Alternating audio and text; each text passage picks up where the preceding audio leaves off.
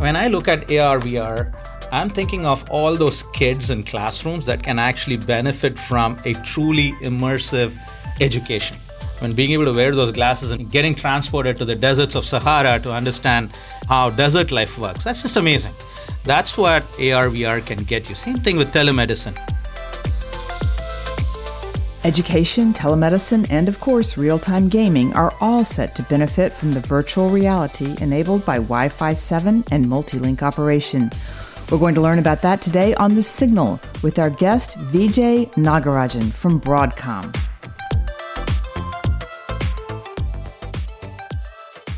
Hello, this is Martha DeGrasse here for Wi Fi Alliance, and this is The Signal, our podcast where we give you the inside track on Wi Fi. These are conversations with industry leaders. We're trying to deliver a new perspective on the growing portfolio of Wi Fi technologies that we see changing the connectivity landscape. And in this episode, we are extremely happy to welcome Vijay Nagarajan. He is VP of the Wireless Connectivity Division at Broadcom. So that covers a lot, VJ, but I think Broadcom has built itself as a Wi Fi first company. So it's great that you're here to talk about Wi Fi today. Welcome to the Signal. Martha, thank you so much for having me here. It's a pleasure to always talk about Wi Fi. So this conversation should be no exception. I'm really looking forward to you know, answering some of the questions you might have. Well, can you start off just by telling us a little bit about your role at Broadcom? Sure. As you described, I am a vice president with our wireless connectivity group. So I manage all of our products, marketing, and applications engineering initiatives. We, as you know, Broadcom are among the leaders for Wi Fi when it comes to both the phone side silicon as well as the access point side silicon. So we supply chips for retail routers, carrier gateways, enterprise access points, and of course, phones and tablets and PCs. So we have a broad portfolio of connectivity solutions. And uh, as you described, we like to look at ourselves as a Wi Fi first company. And I run all of the product and marketing initiatives here. Excellent. So today we are going to get into Wi Fi 7 and specifically multi link operation. But first, I think it would be good if you could give us a little bit of a perspective on the different generations of Wi Fi. You've obviously been doing this for a long time. And I think a lot of people feel like every time we look up, there's a new Wi Fi generation, especially lately. So, kind of give us a little bit of an overview of what some of these more recent iterations are about. Thank you first for asking that question. It's, it's one of my favorite questions to answer. So when I step back and look at it, and you know, having seen Wi-Fi evolve, say, let's say over the past two decades, one thing that I've come to realize is that each generation of Wi-Fi sort of fine-tuned to address a specific use case need. You know, dial back to 2008 that's when mobile internet really took off. You were having multiple mobile devices that you were communicating on for emails and web browsing and whatnot. That's really when 11n came in handy with the ability to transmit across multiple streams. I think 11n was really good for mobile communication.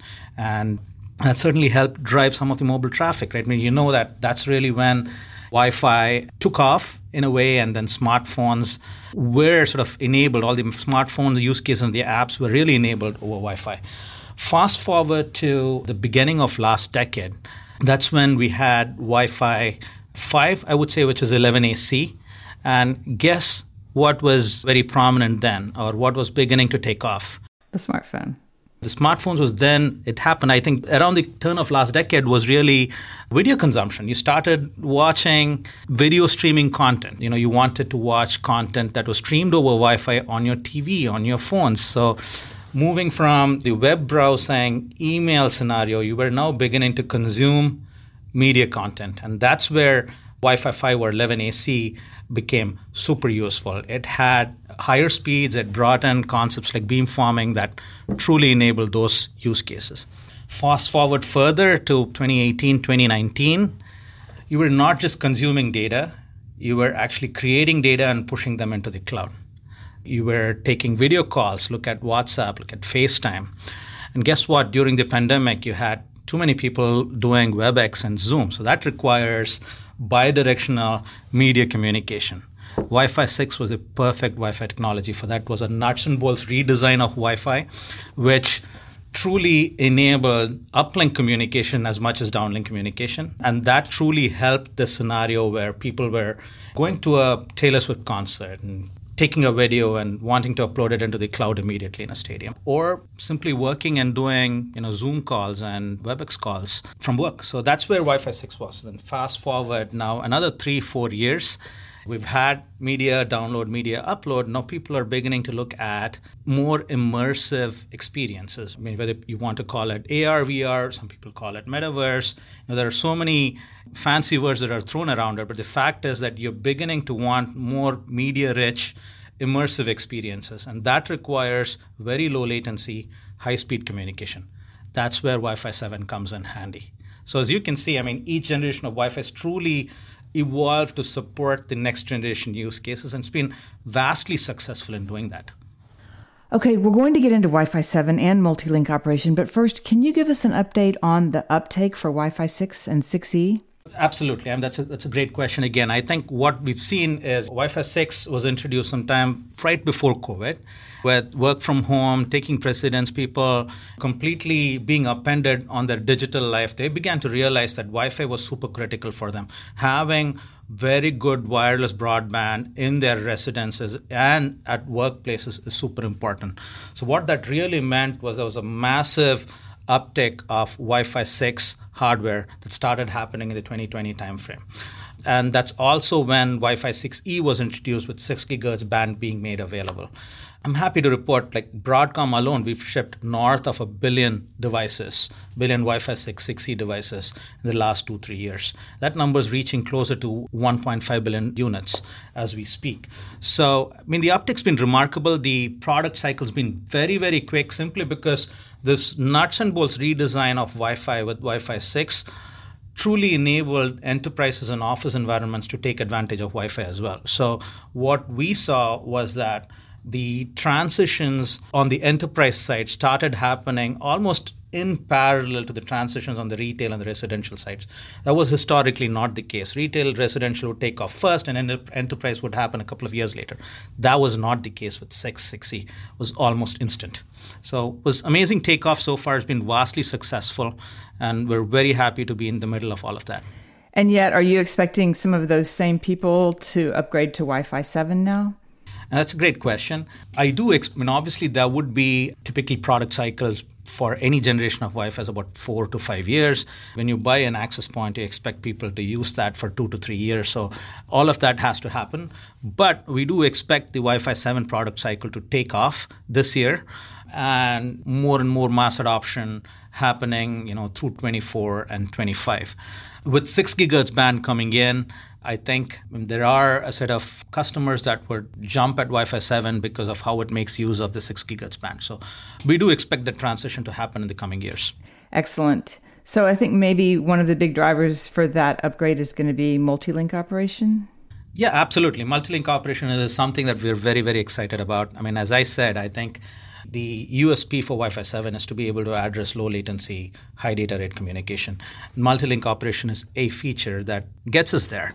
And we feel like that's a core offering for Wi Fi 7 that really differentiates it versus, say, the previous generations of Wi Fi. Can you give us a little bit of a technical overview of multi link operation, what it is, and how it works? For sure. And before I do that, I mean, I also step back and give you a perspective of how the industry has been looking at it. So when you see Wi-Fi evolve, we've addressed several vectors over the years. The initial generations of Wi-Fi were focused on speed, and we've been upping the speed for quite a few generations. And then with 11AC coming and Wi-Fi 5, Wi-Fi 6, we also focused on coverage and range. So there were two vectors that were addressed: speed and coverage. Then, you know, with Wi Fi 6 and all the nuts and bolts redesign, and I'm repeating this quite a few times, I suppose, the emphasis was also on efficiency, how efficiently the channel is being used. And so that was a key differentiator for Wi Fi 6. And the fourth vector, of course, is latency. Now, if we can address latency effectively, then I think Wi Fi offers a very, very complete solution for any future use case, especially those immersive ones that we're talking about. Multi link operation is just the tool to be able to do that. And versus actually giving you a technical overview, I'd like to say, I mean, give you an example uh, that probably resonates with uh, everybody better. I live in San Jose, and not very often, but I do go to San Francisco a few times. And there are a couple of different highways that I could potentially take from San Jose to San Francisco. There's uh, 280 and there's 101, either of those. But if you're like me, anxious to get to your destination at the fastest possible time, and you're a Google Maps user, you're looking at your Maps application and you're, you're figuring out which route gets you fastest, which has least amount of traffic. You know, how do you get to San Francisco faster? So some days it could be 280, some days it could be 101, but the goal really is to get to San Francisco first. MLO does something very similar with your wireless data. You know, with Wi Fi, you have 2.4 and 5 gig and 6 gig channels readily available now. With MLO, we're able to look at which channel is congested at what point in time and how can we optimally use the combination of channels to get to your destination faster, to make sure that your data is communicated from, let's say, your client to your access point or vice versa through the fastest possible means. And as a result, lowest latency possible. So I wanted to give you this analogy versus giving you a very technical explanation for this. Good idea. Good idea. Now, as I understood it, it's not all the data on one channel, though. Multiple channels can be used at one time. Is, is that right?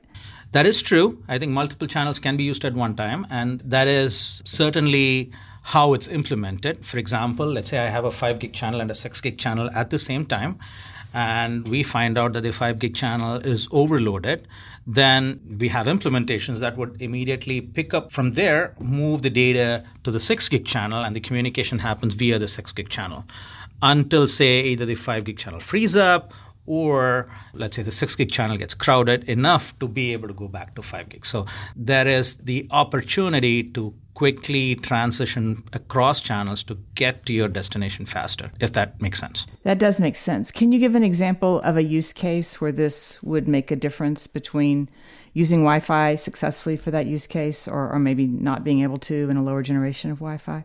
Of course.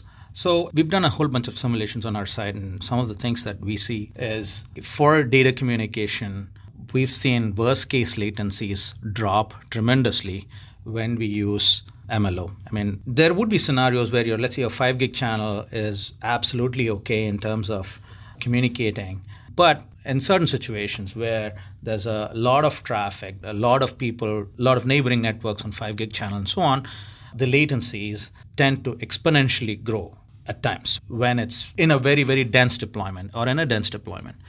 So in such scenarios, if I'm able to shift to a 6 gig channel, which is lighter in terms of load, then that worst case latency drops tremendously. We've seen latencies drop from a second all the way down to 10, 20 milliseconds by the use of MLO. Think about AR, VR. You know, if you're wearing a virtual reality glass, you don't want it to have the right latency for 85% of the time.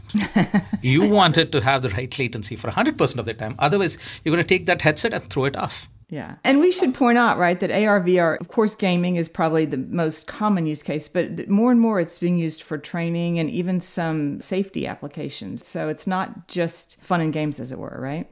Absolutely. And you, you hit the nail on its head. I mean, sometimes when people talk about AR, VR, they look at, okay, this is just gaming. And sometimes it almost becomes a flippant use of technology, if you may. But it's not. It isn't that. It isn't that. When I look at AR, VR, I'm thinking of all those kids in classrooms that can actually benefit from a truly immersive education. When being able to wear those glasses and getting transported to the deserts of Sahara to understand how desert life works, that's just amazing. That's what AR, VR can get you. Same thing with telemedicine.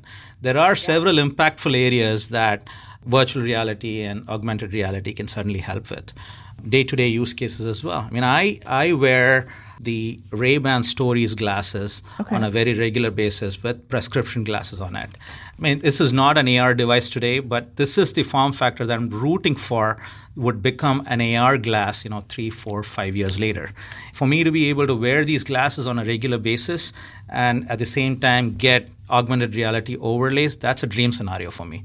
And that would require extremely low latency, very high data rate communication. Think Wi Fi 7. Right. Okay, great. Let's talk a little bit about Broadcom's contribution, your mobile chipsets. Uh, I know you said earlier that for clients and routers, access points, you're in everything. So let's get a little bit specific about Wi Fi 7 and what you're doing with that. For sure. So back in April of 22, we did announce a whole slew of Wi-Fi 7 products, both on the client side And on the access point side, we announced chips for both the retail router space and the enterprise access points. You need the access devices. And on the phone side, we announced a chip as well that is capable of supporting Wi-Fi 7 with all of its bells and whistles, including the multi-link operation. And that's what we're looking to productize. And these chips are going to be in partner devices, some of which have already been announced in 2023. That's pretty exciting. Now, you said that with Wi Fi 6 and 6E, we saw a parallel uptake between retail and residential and enterprise. Do you anticipate the same for Wi Fi 7? I would say that I mean, we're certainly seeing interest across segments. Obviously, I can't comment on specific customer plans, but we're certainly seeing interest across segments. But I do, I mean, if, if I were to give a frank assessment, I would say that in the case of Wi Fi 7, I would expect the uptake to be slightly staggered between residential and enterprise. The case being with Wi Fi 6, it was special in that there was a complete nuts and bolts redesign and enterprises really saw value in this concept of OFDMA. They are seeing value with Wi-Fi 7 features such as MLO as well, but I think I do see it a little bit staggered versus what we saw with Wi-Fi 6, if that helps. So staggered towards the way it used to be with the yeah. I mean, I see to be to be more specific, we're seeing retail and residential uptake for Wi-Fi 7 this year. We're expecting enterprise uptake to happen next year, early next year. So that is a slight staggering, if you may. All right. Vijay Nagarajan, VP Wireless Connectivity Division at Broadcom. Thank you so much for being here on The Signal. Martha, thank you so much for having me. Goodbye. And that is our show. Don't forget to check the show notes for more resources and don't forget to subscribe to The Signal on Apple Podcasts and Spotify. You'll get all the latest episodes straight to your device. For all things Wi Fi, check out Wi Fi Alliance. That's wi-fi.org. I'm Martha DeGrasse. Thanks for listening. Please join us next time on The Signal.